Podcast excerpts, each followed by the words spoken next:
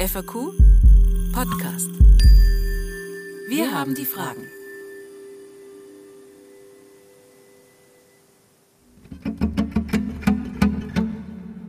Und das ist eine ganz tiefe Frage, immer wieder zu fragen, was ernährt mich? Und ernähren, also abgesehen von Lebensmitteln, ernährt uns halt dann doch die Kreativität sehr viel mehr als der Konsum. Hallo und herzlich willkommen beim FAQ Podcast. Wir haben die Fragen.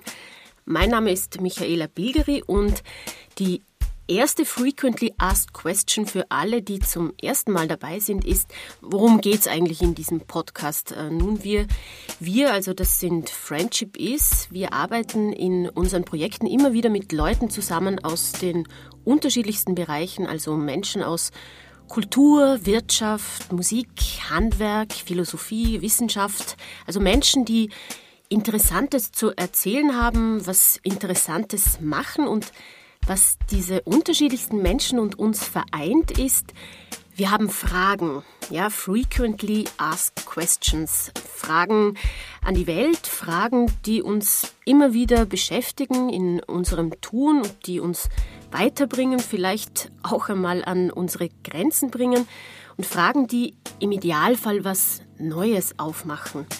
Und eine Frage, mit der sich unsere heutige Gesprächspartnerin, die Schriftstellerin und Regisseurin Doris Dörrie beschäftigt hat, ist, kannst du schreiben?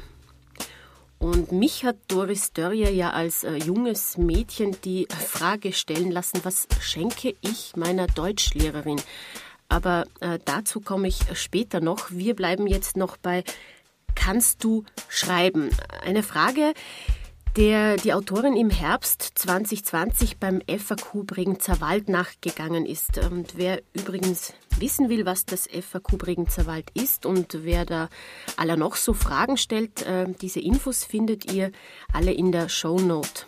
Ja, und meine Kollegin Sophia Roma-Weiringer hat sich mit Doris Dörrie zusammengesetzt und ihr Fragen gestellt. Ja, zu ihrem neuen Buch Leben, Schreiben, Atmen, Fragen gestellt übers Erinnern und die Frequently Asked Question einer jeden Person, die schon mal länger vor einem leeren Blatt Papier gesessen ist. Was tun bei einer Schreibkrise? Ja, ich wünsche viel Spaß beim Fragenstellen mit Doris Dörrie. FAQ im Gespräch. Herzlich willkommen, Doris Dörrier, hier am FAQ Bregenzer Wald Festival. Sie sind dieses Jahr schon zum zweiten Mal hier im Bregenzer Wald. Das erste Mal war 2017 und dieses Jahr haben Sie einen Schreibworkshop geleitet. Sie sind Filmemacherin, Drehbuchautorin, Geschichtenerzählerin und Schriftstellerin und Ihr Övre liest sich ja mittlerweile echt schon atemberaubend. Ich habe mal nachgezählt. 37 Filme, 26 Bücher, ein Hörbuch Hochschulprofessorin, Workshopleiterin, Mitglied der Oscar Academy, Regisseurin von sieben Opern. Dazu sind Sie auch noch Mutter und Partnerin. Wie geht es Ihnen, wenn Sie so auf Ihr Schaffen und auf Ihre Werke zurückblicken?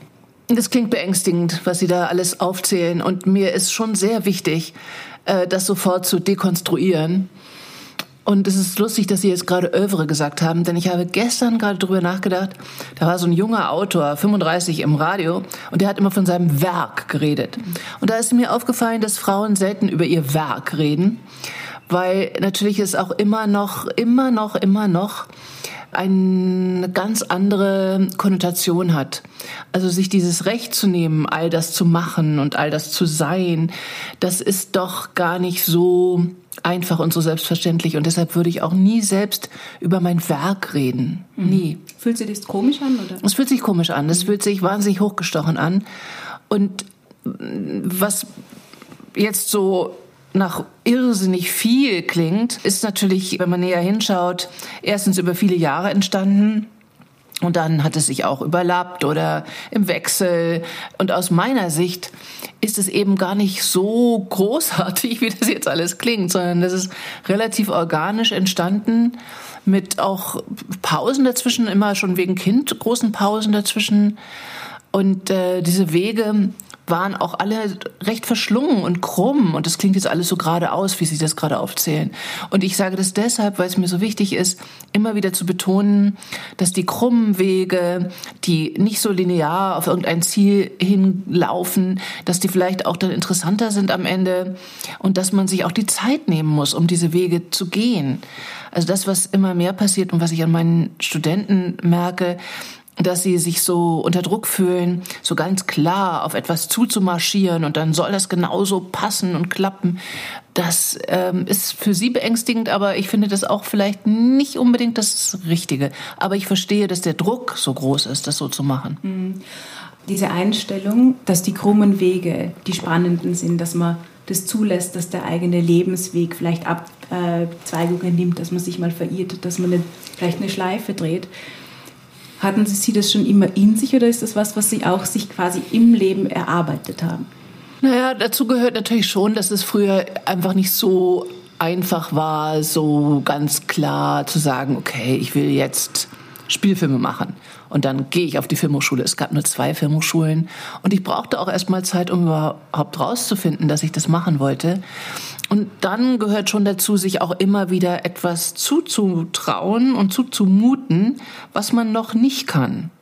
Also zum Beispiel ähm, nach Kurzgeschichten einen Roman zu schreiben oder Opern zu inszenieren. Ich hatte überhaupt keine Ahnung von Opern oder in andere Länder zu gehen und da länger zu leben auch und erstmal nur zu schauen und zu recherchieren und zu gucken. Und diese Dinge, also immer wieder sich auch selber herauszufordern, das gehört zu diesen Entwicklungen dazu, glaube ich. Was würden Sie sagen, dass das so Ihr Rüstzeug war, rückblickend? Immer als Motor Neugier, ganz bestimmt aber auch, äh, wenn man es als Schwäche auch erzählt, schon eine gewisse Unfähigkeit, an einem Ort wirklich länger zu sein. Mhm.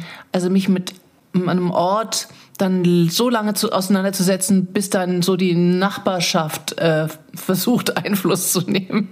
Da bin ich dann doch schnell auf der Flucht. Also ich bin dann eher immer eine Nomadin gewesen, was liegt mir mehr als jemand, der sesshaft ist. Und äh, Flucht deswegen, weil, weil dann zu sehr die Realität oder der Alltag einbricht oder dass man auf einmal eine Rolle spielt und das Dorfleben auf einen einkracht. Kontrolle, ja. ja. Kontrolle. Ich habe mich Kontrolle doch immer sehr stark auch entzogen. Natürlich, in dem Moment, wo man in festgefügten äh, Umständen lebt, setzt irgendwann die Kontrolle der Umstände ein. Die Umstände kontrollieren ein.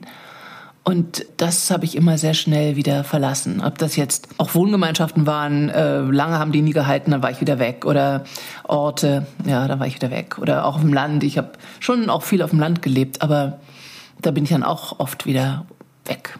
Und in Beziehungen? Als ich jung war, ganz viele hintereinander. Ja, das ist ein bisschen aus der Mode gekommen, ganz viele Beziehungen zu haben. Das war bei uns äh, völlig normal. Ich würde mit Ihnen heute eben auch gerne über das Schreiben reden und vor allem, wie es einem helfen kann, das eigene Wohlbefinden zu steigern. In Ihrem Buch Leben, Schreiben, Atmen, das 2019 im Diogenes Verlag erschienen ist, laden Sie die Leserinnen und Leser ein zu schreiben. Und äh, ich wollte Sie fragen, warum und zu welchem Schreiben laden Sie die Leser ein und Leserinnen? Ja, das Buch wendet sich erstmal an all die, die sich nicht trauen zu schreiben. Also obwohl viele, die professionell schreiben, dieses Buch nehmen als Inspirationsquelle und um ähm, es auch anzuwenden. Aber mir geht es schon sehr stark um all die, die immer denken, oh, ich würde gern schreiben, aber ich kann es nicht, ich kann es nicht, ich kann es nicht.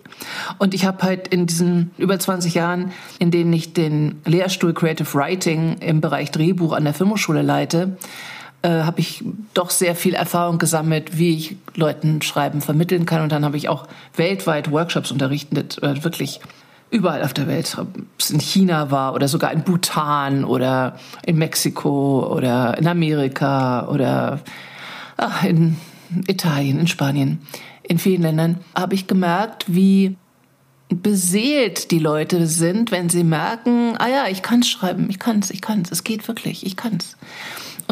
Das habe ich dann in diesem Buch versucht nochmal als Leitfaden anzubieten. Aber ich habe es auch sehr stark verknüpft mit meinen eigenen Erlebnissen, mit meiner Autobiografie, um vorzumachen, wie das funktioniert. Und es geht hier erstmal um das Schreiben über sich selbst. Also wirklich äh, nochmal zu schauen, was macht mich aus? Wo bin ich verwurzelt? Ähm, was sind genau meine Erinnerungen? Also es geht gar nicht so sehr um eine bewertende Betrachtung, sondern es geht um das genaue Beschreiben von all dem, was man so gespeichert hat in sich an Erinnerungen, an Eindrücken. Und dann ist das wirklich Spannende, dass in dem Moment, wo man sich an meine Regeln hält, wo man wirklich mit allen fünf Sinnen äh, die Erinnerungen beschreibt, dass das fast automatisch interessante Texte werden, weil sie sich eben nicht analysierend und bewertend über etwas beugen, sondern weil sie versuchen, etwas präzise wiederzugeben. Und das interessiert uns auch als Hörer. Mhm. In dem Moment, wo ich genau beschreibe, ah ja, so war dieses Mittagessen zu Hause mit meinen drei Schwestern und meinem Vater immer am Kopfende und meiner kleinen Schwester, die man nicht aufessen wollte. Und es gab diese Erbsensuppe, süße Erbsensuppe, Erbsensuppe mit Grießklößchen und Schinken. Äh, dann entstehen Bilder und äh, es wird plastisch. Und das führt dazu, dass wenn man das macht und immer wieder, also über die Möbel in der Wohnung, in der man aufgewachsen ist, schreibt, über den Fußboden unter den Füßen, über die Kleider, die man anhatte, so kann man sich das durchs ganze Leben schreiben, äh, da verwurzelt man sich durch dieses Schreiben in seinem eigenen Leben. Und das macht Spaß. Also das auch noch mal wirklich zu spüren. Ah ja, genau. Das äh, macht auch meine Existenz aus auf diesem Planeten, die ja nicht so lange dauert.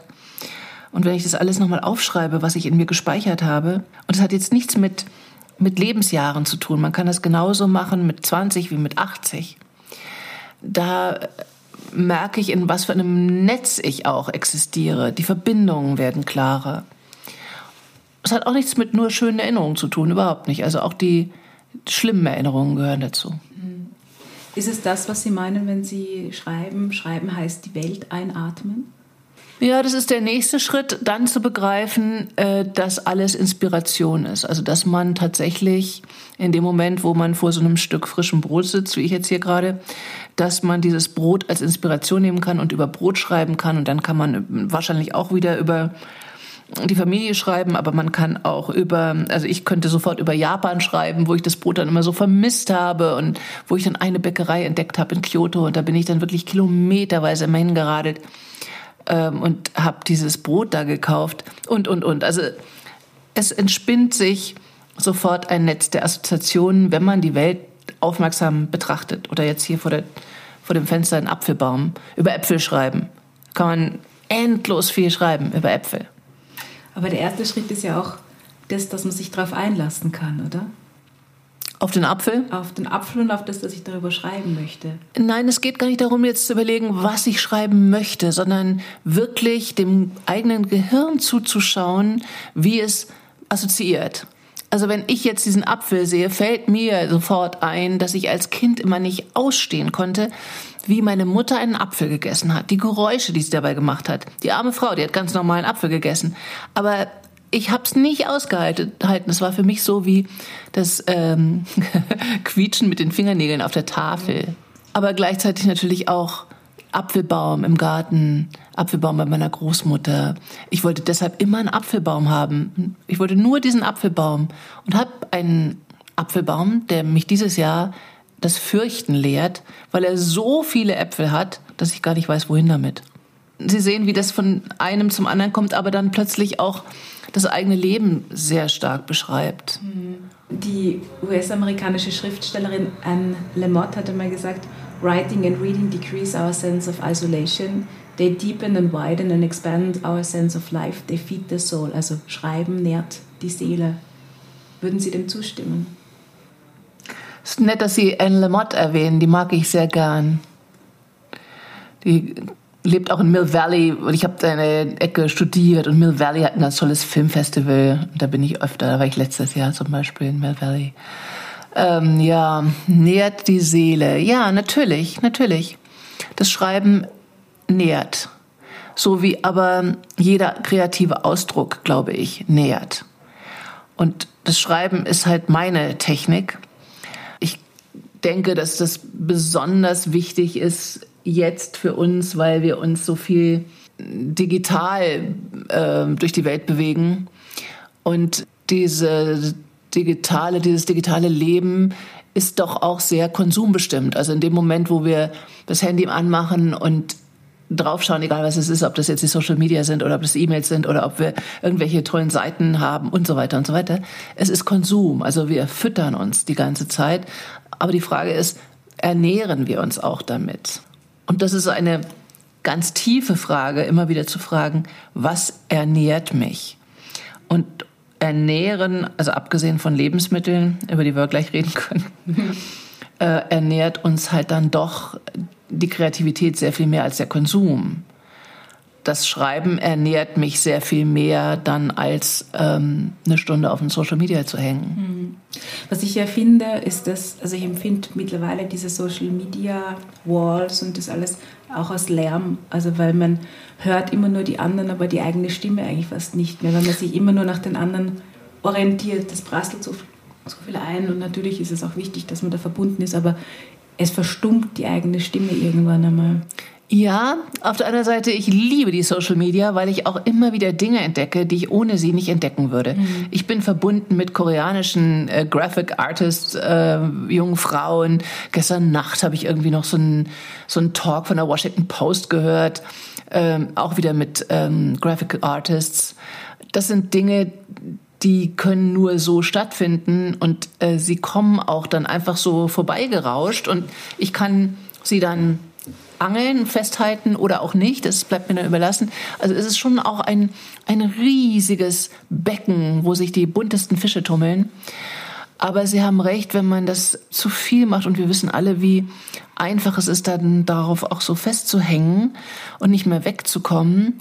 Ja, das überdeckt sehr schnell die eigene Stimme und was ich an den Jungen merke, es lässt sie auch durchaus verzagen, weil alles schon gesagt wurde und noch toller gemacht wurde und noch toller gezeichnet wurde, fotografiert wurde, äh, gefilmt wurde und so weiter und so weiter. Also es ist so eine so eine oft sehr einschüchternde ähm, Konkurrenz oder oder die die Masse und die Menge von Leuten, die was machen, die können einem schon auch die Stimme verschlagen. Mhm wie Sie angefangen haben, da gab es Social Media noch nicht. Ne? Und Können Sie sich das vorstellen? Ich kann mir vorstellen, bei mir gab es das nämlich auch noch nicht. Oh, gut, okay. Würden Sie sagen, Sie haben damals mehr Freiheit gehabt, zu schaffen, sich selbst auszudrücken? Jetzt Bezug nimmt auf das, was Sie gerade gesagt haben. Wir hatten viel mehr Freiheit, komplett bescheuert zu sein, ohne dass jemand zugeguckt hat. Wir konnten Blödsinn machen von morgens bis abends und es hat niemanden interessiert. Und wir waren uns alle sehr klar darüber, dass zum Beispiel Filme machen etwas für Verrückte war. Also es hatte überhaupt keine, keinen Business-Anstrich oder es war keine Karriere. Es war äh, wirklich nur für Spinner und Verrückte. Da haben wir uns gegenseitig auch Konkurrenz gemacht. Wer war jetzt der Verrückteste? Aber es war schon sehr frei für Männer. Es gab schon wahnsinnig wenig Frauen in der Zeit. Also ich war wirklich die einzige in meinem Jahrgang, die dann wirklich Filme gemacht hat. Also da durften wir einfach mehr. Und das, was man jetzt immer so authentisch nennt und auch als Ziel immer postuliert, authentisch sein, das war natürlich für uns äh, überhaupt keine Frage. Wir waren, wir hatten gar keine andere Wahl, als authentisch zu sein. Wir mussten halt unseren ganzen Kram selber erfinden, weil es auch sehr wenig Bezugsmöglichkeiten gab. Wir konnten uns auf französische Filme beziehen, auf amerikanische beziehen. Auf deutsche konnten wir uns gar nicht wirklich beziehen, denn da gab es eigentlich nur Porno- und Heimatfilme in der Zeit. Klar, man konnte sich vor dem Weltkrieg auf äh, eine deutsche Filmtradition beziehen. Aber dadurch, dass äh, die Nazis alle entweder vertrieben oder umgebracht haben, vor allem eben jüdische Künstler, gab es keine Möglichkeiten, sich auf so ein Umfeld direkt zu beziehen. Und deshalb waren wir sehr allein, also wirklich so Mutterseelen allein und haben daran auch natürlich zu knabbern gehabt und daran auch gelitten, dass wir wenig aufgefangen wurden in so einem äh, ja, in so einer Welt wie der Social Media zum Beispiel. Das machen die Social Media schon auch, dass man einer Gruppe zugehört, einer größeren Gruppe, spielt ja eine große Rolle. Das hatten wir alles nicht. Es war jeder für sich und Gott gegen alle. Das ist ein Titel von einem Film von Werner Herzog. Aber es waren alles Einzelkämpfer, ja. Sie sprechen in Ihrem Buch über die eigene Erzählstimme, dass man die findet, dass man der Ausdruck verleiht. Wie war das bei Ihnen? Haben Sie die immer schon so gehabt? War die da oder mussten Sie die auch suchen? Ja, schwierige Frage. Ich habe von Anfang an, in dem Moment, wo ich lesen und schreiben gelernt habe, ähm, habe ich wahnsinnig gern gelesen und habe auch so vor mich hingeschrieben. Aber das hatte nichts für mich damit zu tun, das äh, irgendwann wirklich beruflich machen zu können, weil ich auch mir gar nicht rausnehmen hätte können, äh, zu sagen, ich werde Schriftstellerin. Das klang so großartig, das konnte man nicht wirklich sagen. Ich werde Schriftstellerin. Und ich glaube, das lag schon auch daran, dass ich eine Frau bin. Einem Mann hätte man das vielleicht noch verziehen. Es gibt ja so dieses romantische Bild des jungen Schriftstellers. Aber eine Frau, die Schriftstellerin werden will, das klingt sofort nach äh, Einsamkeit und ähm, und billigen Hotelzimmern so ungefähr. Denn mhm. so, wenn man an die Autorinnen aus der Zeit denkt, mhm. das waren so ja, Doris Lessing, Jean Rees, ähm, Ingeborg Bachmann, äh, doch alle sehr unglücklich und einsam. Also es hatte so diese, diese Konnotation. Drama. Auch. Drama, mhm. genau. Dorothy Parker, mhm. sich zu Tode trinken, all diese Dinge. Bei Männern wurde es sehr romantisch gesehen. Und ich habe dann einen langen, krummen Weg gemacht. Also ich äh, habe in Amerika Schauspiel studiert, aber war viel zu schüchtern, um Schauspielerin zu werden. Wollte ich auch gar nicht. Ich habe dann gemerkt, als Schauspielerin muss man die Geschichten von anderen erzählen. Aha, das hatte ich vorher irgendwie nicht so genau begriffen. Und habe aber immer so vor mich hingeschrieben in diese schwarz-weißen amerikanischen Hefte. Und dann dachte ich, naja gut, ich schreibe so gern, aber wie kann ich schreiben und mich verstecken? Und dann kam der Film dazu, weil ich auch ständig ins Kino gerannt bin. Ich habe auch als Vorführerin die ganze Zeit gejobbt in Amerika. Und da ich ohne Fernseher aufgewachsen war, war Film für mich unendlich faszinierend. Und ich dachte, okay, dann studiere ich Film, dann kann ich mich verstecken. Ich schreibe Drehbücher, aber die lösen sich auf, die werden dann Film und keiner weiß mehr, was, wer das geschrieben hat. Was leider bis heute stimmt. Also ich könnte sofort den Test mit Ihnen machen, Ihre Lieblingsfilme, ob Sie so genau wissen, wer da das Drehbuch geschrieben hat. Eben. Den Drehbuchautoren vergisst man. Oder die Autorin.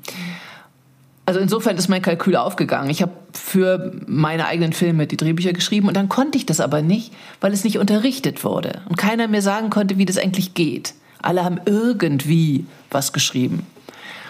Und dann habe ich angefangen, Kurzgeschichten zu schreiben, weil ich diese Innenansicht meiner Charaktere brauchte, um sie dann von außen schildern zu können. Also ich habe mir selber so, ein, so eine Versuchsanordnung äh, gebastelt, wie das gehen könnte für mich.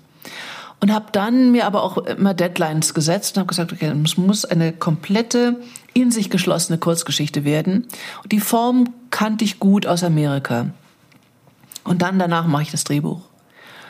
Und das habe ich bei meinen ersten vier Filmen so gemacht, das habe ich dann erzählt in einem Interview. Und dann kam ein entscheidender Punkt, den ich wirklich jedem wünsche, jedem jungen Menschen wünsche. Da kam dann jemand auf mich zu, der Verleger Daniel Kehl vom Diogenes Verlag, und hat dann gesagt, ah, ich habe das gelesen von diesen Kurzgeschichten, zeigen Sie doch mal her, vielleicht veröffentliche ich die. Das hat er gemacht und hat mich dann sehr ermuntert, äh, Prosa zu schreiben, also losgelöst vom Film. Und das wünsche ich jedem. Also jemanden zu finden oder möglichst viele auch zu finden, die einen ermuntern. Ermuntern, ermuntern. Was dann auch der Grund war, warum ich den Dreh, diesen Lehrstuhl für Creative Writing und Drehbuch übernommen habe, um andere zu ermuntern. Oder auch warum ich dieses Buch geschrieben habe, Leben, Schreiben, Atmen. Um zu ermuntern.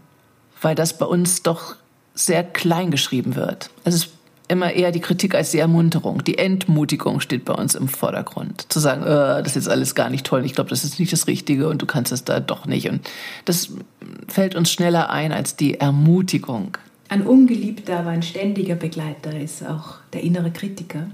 Der meldet sich sehr schnell an, wenn man sich mehr auf einen kreativen Prozess einlässt. Wie gehen Sie mit dem um? Dafür gibt es auch knallharte Regeln, äh, die ich immer wieder aufstelle. Und eine Regel ist, äh, wirklich am Stück zu schreiben, ohne aufzuhören und mit der Hand zu schreiben. Und dieses nicht aufhören und wirklich notieren, was, was der Kopf da an Gedanken produziert, das führt dazu, dass der Kritiker gar keine Möglichkeit hat, dazwischen zu kommen. Und wenn man das mal verstanden hat, dass es tatsächlich so funktioniert, nicht nachzudenken und am Stück zu schreiben, ist der beste Weg, dem Kritiker das Maul zu stopfen. Haben Sie schon mal eine Schreibkrise erlebt? Frequently asked questions. Gibt man auf Google, was tun gegen Schreibkrise ein, äh, dann sieht man gleich, man ist mit dieser Frage nicht allein. Ja? Hunderttausende Suchanfragen und mindestens so viele Tipps, die aus einem leeren ein volles Blatt Papier machen sollen. Die Antworten auf diese Frequently Asked Question reichen von einfach nichts mehr löschen über Schreibtisch aufräumen, Schokolade essen äh, bis hin zum Spaziergang, der den Kopf frei machen soll. Und ich kann euch äh, versichern, ihr braucht keine Angst haben, auch AutorInnen wie Ernest Hemingway, Fyodor Dostoevsky, Elizabeth A. Lynn oder Franz Kafka hatten Schreibblockaden und die haben dann ja doch noch einige weiße Blätter gefüllt. Aber äh, zurück mit dieser Frage zu Doris Dörrie. Frequently asked questions. Haben Sie schon mal eine Schreibkrise erlebt? Nein, nein, weil ich diese Regeln ja auch selber anwende auf alles, was ich schreibe eigentlich. Nö, das kenne ich nicht und ich glaube, dass mit dieser Methode äh, das auch nicht wirklich passieren kann. Denn eine Schreibblockade entsteht natürlich, wenn dieser Kritiker übermächtig wird. Wenn er so viel Platz bekommt, dass er einen völlig davon abhält, den Stift auch nur in die Hand zu nehmen, den Computer überhaupt anzuwerfen, dann ist er so groß und wird auch immer größer. Also mit jedem Tag bekommt er mehr Kraft. Mit jedem Tag, den man nicht schreibt, bekommt er mehr Kraft. Und diese zehn Minuten am Stück zu schreiben, das schüchtert diesen Kritiker schon ganz schön ein. Sie empfehlen, Sie haben es vorher schon ähm, kurz erwähnt, das Schreiben mit der Hand. Warum? Naja, weil äh, die Handschrift etwas ist, was wirklich ganz originär zu uns gehört. Niemand sonst hat beinahe Handschrift. Und es ist diese sehr komplizierte Umsetzung von einem Gedanken in eine Bewegung und in diese Schrift auf dem Papier. Das ist schon in sich ein sehr sehr erstaunlicher und auch fast magischer Vorgang. Ein Computer übersetzt meine Gedanken in ein binäres System. Und das binäre System ist doch sehr viel äh, kühler und es reagiert auch nicht emotional wie die Handschrift. Man kann nämlich an der eigenen Handschrift sehr gut sehen, wie einen die Erinnerung, die man gerade aufschreibt, beschäftigt. Und wenn man da tief in etwas eintaucht, dann wird sie auch in der Regel größer und freier und wenn man sich nicht richtig rantraut, dann wird sie klein und verklemmt. Also man kann es sehr schön sehen, wie es einem auch geht an der Handschrift. Viele denken, dass Schreiben sehr einsam macht. Also man hat das Bild vom einsamen Schriftsteller in seinem Kämmerchen, in seinem Ort. Und äh, Susan Sontag hat einmal gesagt, one can never be alone enough to write, to see better. Also wie wichtig ist auch Einsamkeit beim Schreiben oder Alleinsein beim Schreiben?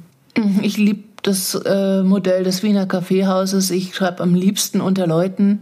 Es gibt leider in München keine wirklich guten Kaffeehäuser, wo man schön schreiben könnte. Die taugen irgendwie alle nicht, weil wir diese Tradition auch leider nicht haben. Ja, das kann jeder für sich entscheiden. Äh, man ist natürlich deshalb nicht einsam, weil man immer zu mehreren ist. Also man ist der Autor, aber die Menschen auf dem Papier, die gibt's ja auch dann alle noch. Man muss allerdings auch ein bisschen aufpassen, dass man nicht zu wunderlich wird. Also wenn man nur zu Hause ist und schreibt, dann wird man schnell ein bisschen seltsam. Das geht mir schon auch so. Also man wird sehr mh, mm, unsozial oder sozial schwer verträglich, weil man so in dieser Welt lebt, die man auf dem Papier kreiert. Also da muss man schon ab und zu sich fast zwingen, wieder unter Menschen zu gehen, weil man eben auch nicht wirklich einsam ist, wenn man schreibt. Also Sie müssen sich quasi resozialisieren dann. Ja, so fühlt es sich an, genau. Und das, glaube ich, würden alle Schriftsteller bestätigen, dass man sich resozialisieren muss, ja. Zu unserem Festival, wir beschäftigen uns ja mit dem Frequently Asked Questions unserer Zeit. Gibt es Fragen, die Sie immer wieder begleiten? Ja, eine äh, Frage aus dem Zen, das ist ein Koan. Wer bist du, wenn dir keiner zuschaut? Und dieser Satz äh, gewinnt immer mehr Brisanz. Der kommt aus dem 15. Jahrhundert oder sogar 14. 15. Also Zen-Meister Dogen, 1412 hat er diese Frage, glaube ich, formuliert. Und damals haben nicht so viele Leute zugeschaut. Es gab sehr viel weniger Leute und dann hat man auch in ganz anderen äh, Verbünden gelebt, also entweder in der Familie oder im Kloster oder in einem Dorf. Da waren nicht so wahnsinnig viele Leute, die einem zugeschaut haben. Jetzt können einen 120 Millionen Follower können einem zuschauen. Ähm, und wir gucken uns gegenseitig so irrsinnig viel zu. Also das ganze Thema der Überwachung und äh, des sozialen Miteinanders im digitalen Raum, das ist ja schon alles sehr, sehr ambivalent. Und uns wird auch darüber, dass wir ständig Daten von uns geben, wird uns ständig zugeschaut. Deshalb ist das eine Frage, die ich sehr wichtig finde, immer wieder zu schauen, wer bin ich, wenn mir keiner zuschaut. Mhm. Und es ist gar nicht so einfach, äh, diesen Zustand überhaupt wiederherzustellen, dass mir keiner zuschaut. Auch so ehrlich zu sein zu sich selber, dass man dem dann wirklich zuschaut, wer man dann wirklich ist. Wer bin ich ohne, äh, ohne mein Profil zu checken? Wer bin ich ohne Likes? Wer bin ich ohne dass überhaupt irgendjemand mich den ganzen Tag übersieht? Mhm. Und halte ich das aus? Und halte ich das aus, ja. ja. Die letzte Frage wäre von unserem FAQ-Fragebogen. Hier stellt der Zufall die Frage. Und zwar haben wir 63 Fragen gesammelt und ich würde Sie bitten, dass Sie mir eine Ziffer sagen, zwischen 1 und 63 und das wäre dann quasi die Abschlussfrage. 23. 23. Was würden Sie Ihrem jüngeren Ich sagen bzw. mitgeben, wenn Sie sie jetzt nochmal treffen können? Du hast Zeit. Du hast Zeit. Du hast mehr Zeit, als du denkst. Ich danke Ihnen. danke auch. Ja, eine lange Zeit schon dauert auch meine Beziehung zu Doris Dörrie, denn äh, die dauert jetzt schon, ich würde sagen, gute 23 Jahre, auch wenn Doris Dörrie von dieser Beziehung gar nichts weiß. Und begonnen hat die auch mit einer Frage, nämlich die, die ich zu Beginn schon gestellt habe. Was schenke ich meiner Deutschlehrerin? Ich hatte nämlich das Pech oder wie sich dann herausgestellt hat, äh, das Glück, dass ich beim Wichteln in der Schule meine Deutschlehrerin beschenken musste. Ich, ich bin also in eine Buchhandlung, weil ich mir gedacht habe, da kann ich bei einer Deutschlehrerin ja quasi nur richtig liegen und frage die Buchhändlerin, was denn ältere Frauen, ja, also meine Lehrerin war damals gut 40, also ungefähr so alt wie ich jetzt, was die denn wohl gerne liest. Und die Buchhändlerin drückt mir ein Buch von Doris Dörrier mit dem Titel Was wollen Sie von mir in die Hand? Ist auch eine gute Frage eigentlich. Und dieses Buch jedenfalls hat äh, mein äh, damals noch gar nicht äh, altes, jetzt auch nicht, aber damals überhaupt nicht, nämlich mein 16-jähriges Ich, äh, hat dieses Buch, bevor ich es verschenkt habe, noch am selben Abend verschlungen. Ja, die Lehrerin hat es auch gefreut und seitdem äh, lese und schaue ich mit Leidenschaft, was Doris Dörrie an Büchern und Filmen so macht und pflege diese Beziehung. Und ich freue mich, dass wir auch für ein bisschen positive Beziehungsarbeit zwischen euch und äh, Doris Dörrie sorgen durften. Und ich bedanke mich fürs Zuhören, freue mich schon aufs nächste Mal. Dieser Podcast wurde produziert von Friendship Is. What the fuck?